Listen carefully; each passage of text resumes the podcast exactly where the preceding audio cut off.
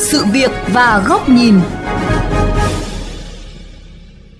Thưa quý vị thính giả, trong buổi làm việc mới đây với lãnh đạo thành phố Hồ Chí Minh và các bộ ngành liên quan, Thủ tướng Phạm Minh Chính đã quyết liệt chỉ đạo thành phố Hồ Chí Minh tập trung tháo gỡ nhiều vấn đề nóng, đặc biệt là những khó khăn, vướng mắc của các dự án trọng điểm. Để đạt được điều này, thành phố Hồ Chí Minh cần làm gì để tháo gỡ các điểm nghẽn, tạo đà tăng tốc phát triển trong thời gian tới? Đây sẽ là nội dung được đề cập trong chương trình Sự việc và góc nhìn hôm nay. Xin mời quý vị cùng theo dõi. Thưa quý vị, mặc dù theo báo cáo kinh tế xã hội 7 tháng đầu năm, sau khi kiểm soát được dịch bệnh COVID-19, thành phố Hồ Chí Minh đã nhanh chóng đẩy nhanh các kế hoạch phát triển kinh tế xã hội, giúp hồi phục được kinh tế và đạt được thành tích quan trọng. Thế nhưng tại buổi làm việc vừa qua với Thủ tướng Chính phủ về các nội dung quan trọng liên quan đến kinh tế xã hội, thành phố Hồ Chí Minh đã thẳng thắn nêu ra nhiều điểm nghẽn, vướng mắc về cơ chế, nguồn lực tài chính lẫn nhân sự và cơ sở hạ tầng để phát triển thành phố trong thời gian tới. Ông Phan Văn Mãi, Chủ tịch Ủy ban nhân dân thành phố Hồ Chí Minh cho biết sau phục hồi thì cái yêu cầu mở rộng lại các hoạt động kinh tế xã hội rất là lớn. Là cho nên cái nhu cầu giao tiếp của công dân và của doanh nghiệp đối với chính quyền rất là lớn. Cho nên dẫn đến là nó còn một sự tồn động. Và sự tồn động này từ các cái thủ tục hành chính thủ tục đầu tư xây dựng à, cho nên nó làm chậm đi các cái tiến độ đặc biệt là của các dự án. Cho nên cái năng lượng hấp thu vốn kể cả vốn ngân sách và vốn xã hội là thấp. Ờ, trong đó có đầu tư công. Phố Hồ Chí Minh là một trong những địa phương mà có cái tỷ lệ giải ngân đầu tư công thấp à, và như vậy dùng vốn nó không đi vào nền kinh tế, nó không tạo ra công an việc làm, không tạo ra doanh thu, không không góp cho thu ngân sách cũng như là tạo ra thu nhập cho dân cư. Cũng tại buổi làm việc, nhiều bộ ngành đánh giá cao những nỗ lực và kết quả đạt được của thành phố thời gian qua, nhất là hai năm đại dịch COVID-19. Thế nhưng các bộ ngành và chuyên gia đều cho rằng thành phố Hồ Chí Minh là một trung tâm kinh tế lớn của cả nước, kéo theo nhiều vấn đề, trách nhiệm quan trọng cần được giải quyết, trong khi đó lại gặp nhiều khó khăn vướng mắc về cơ chế để có thể huy động nguồn lực phát triển. Do đó, để thực hiện chỉ đạo của Thủ tướng, trước tiên thành phố Hồ Chí Minh cần tháo gỡ được nút thắt về cơ chế chính sách đối với thành phố Hồ Chí Minh thì ờ, ờ, công việc của thành phố Hồ Chí Minh ờ, rất là nhiều việc, đặc biệt là những cái công việc tồn động vướng mắc từ quá khứ để lại đến nay vẫn chưa giải quyết được thì bộ kế hoạch đầu tư mong có một cái nghị quyết nào đấy của quốc hội cho một cái cơ chế đặc biệt, đặc thù nào đấy để giải quyết được hết tất cả những cái cái tồn động từ trước đến nay của thành phố Hồ Chí Minh nếu chúng ta không có một cái cơ chế quyết định, kể cả là việc phân cấp cho các chính quyền địa phương thuộc chính quyền thành phố Hồ Chí Minh, thì sẽ bị chậm đi cái bước phát triển của thành phố Hồ Chí Minh. Về vấn đề này, Thứ trưởng Bộ Nội vụ Nguyễn Trọng Thừa cũng nhìn nhận, vừa qua Bộ đã cùng các bộ ngành ra soát để tiếp tục phân cấp mạnh cho thành phố, đồng thời đề nghị cần nhìn nhận những gì thành phố đã làm được, chưa làm được và cái gì cần phân cấp hơn nữa, kể cả cơ chế đặc thù cho thành phố Thủ Đức phát triển xứng tầm đặc biệt là các dự án trọng điểm. Theo ông Lê Anh Tuấn, Thứ trưởng Bộ Giao thông Vận tải, hạ tầng giao thông thông suốt là một trong những điểm cơ bản giúp thành phố Hồ Chí Minh tăng tốc nhanh chóng.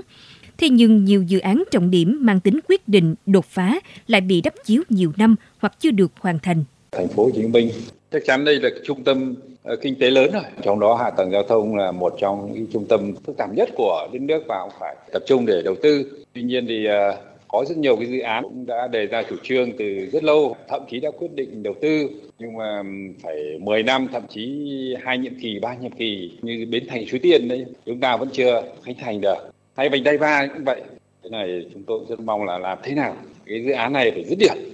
nói về các công trình Ông Phan Văn Mãi cũng kiến nghị chính phủ và các bộ ngành sớm đẩy nhanh các thủ tục trong giải ngân đầu tư công cho các công trình như Metro Bến Thành, Suối Tiên, Vành đai 3, Vành đai 4. Thì uh, như chúng tôi báo cáo đó, tỷ lệ giải ngân là nó uh, thấp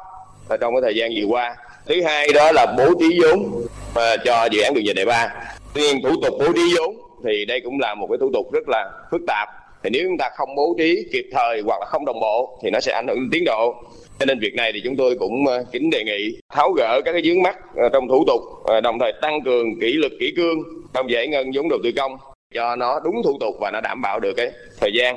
Ngoài ra, Chủ tịch thành phố cũng mong Trung ương cho thành phố rà soát lại, đánh giá tổ chức biên chế có thể cộng trừ từ 10 đến 15% theo thực trạng của thành phố để chủ động hơn trong điều hành và phát triển kinh tế xã hội. Trao đổi về vấn đề này, Thủ tướng Chính phủ Phạm Minh Chính đề nghị cần nghiên cứu cơ chế về bộ máy cho thành phố Hồ Chí Minh theo hướng đặc thù, trong đó thành phố và các bộ ngành phải báo cáo tình hình thực tế các vướng mắc, hoạch định lộ trình cho từng công việc, nhất là sớm thành lập tổ công tác về các vấn đề quan trọng của thành phố Hồ Chí Minh nhằm tiếp cận và kiến nghị các giải pháp nhanh chóng, tránh vòng vo giữa các bộ ngành hoặc kéo dài thời gian như vừa qua. Tinh thần của chính phủ thì tôi đề nghị thế này là có một cái tổ công tác để thường xuyên làm việc với thành phố Hồ Chí Minh do đồng chí Bộ trưởng chủ nhiệm văn phòng chính phủ. Và cơ cấu các cái bộ ngành mà có nhiều vấn đề liên quan đến thành phố Hồ Chí Minh, ví dụ bộ kế hoạch đầu tư, bộ tài chính, bộ tài nguyên môi trường, rồi bộ y tế, số bộ ngành khác, bộ xây dựng rồi bộ lao động thương binh xã hội. Và cái đầu mối ở trong thành phố Hồ Chí Minh là đồng chí Phan Văn Mãi, chủ tịch ủy ban dân thành phố. Hai đồng chí thường xuyên trao đổi với nhau có vấn đề gì cái là có thể tập trung để mà chúng ta tháo gỡ. Chứ hiện nay là cái mà chúng tôi thấy là vướng là vướng ở các cái bộ ngành. Là coi như cứ lòng vòng lòng vòng lòng vòng đi đi lại lại mãi. Rồi cuối cùng là nó không đến được thủ tướng chính phủ. Cả có khi cả năm có khi mấy năm trời. Thì tôi đề nghị cái cách này thí điểm với thành phố Hồ Chí Minh xong để chúng ta sẽ mở rộng làm cho các cái tỉnh thành.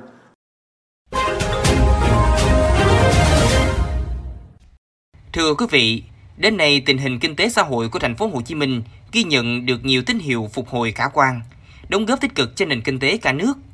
Thế nhưng để tăng tốc và phát triển kinh tế một cách bền vững, xứng tầm, thành phố Hồ Chí Minh cần các cơ chế và chiến lược riêng để từng bước tháo gỡ nhiều điểm nghẽn cho nền kinh tế bứt phá. Đây cũng là nội dung của bài bình luận với nhan đề Phát triển thành phố Hồ Chí Minh cần một cơ chế phối hợp làm đòn bẩy. Mời quý vị cùng theo dõi. Thưa quý vị và các bạn,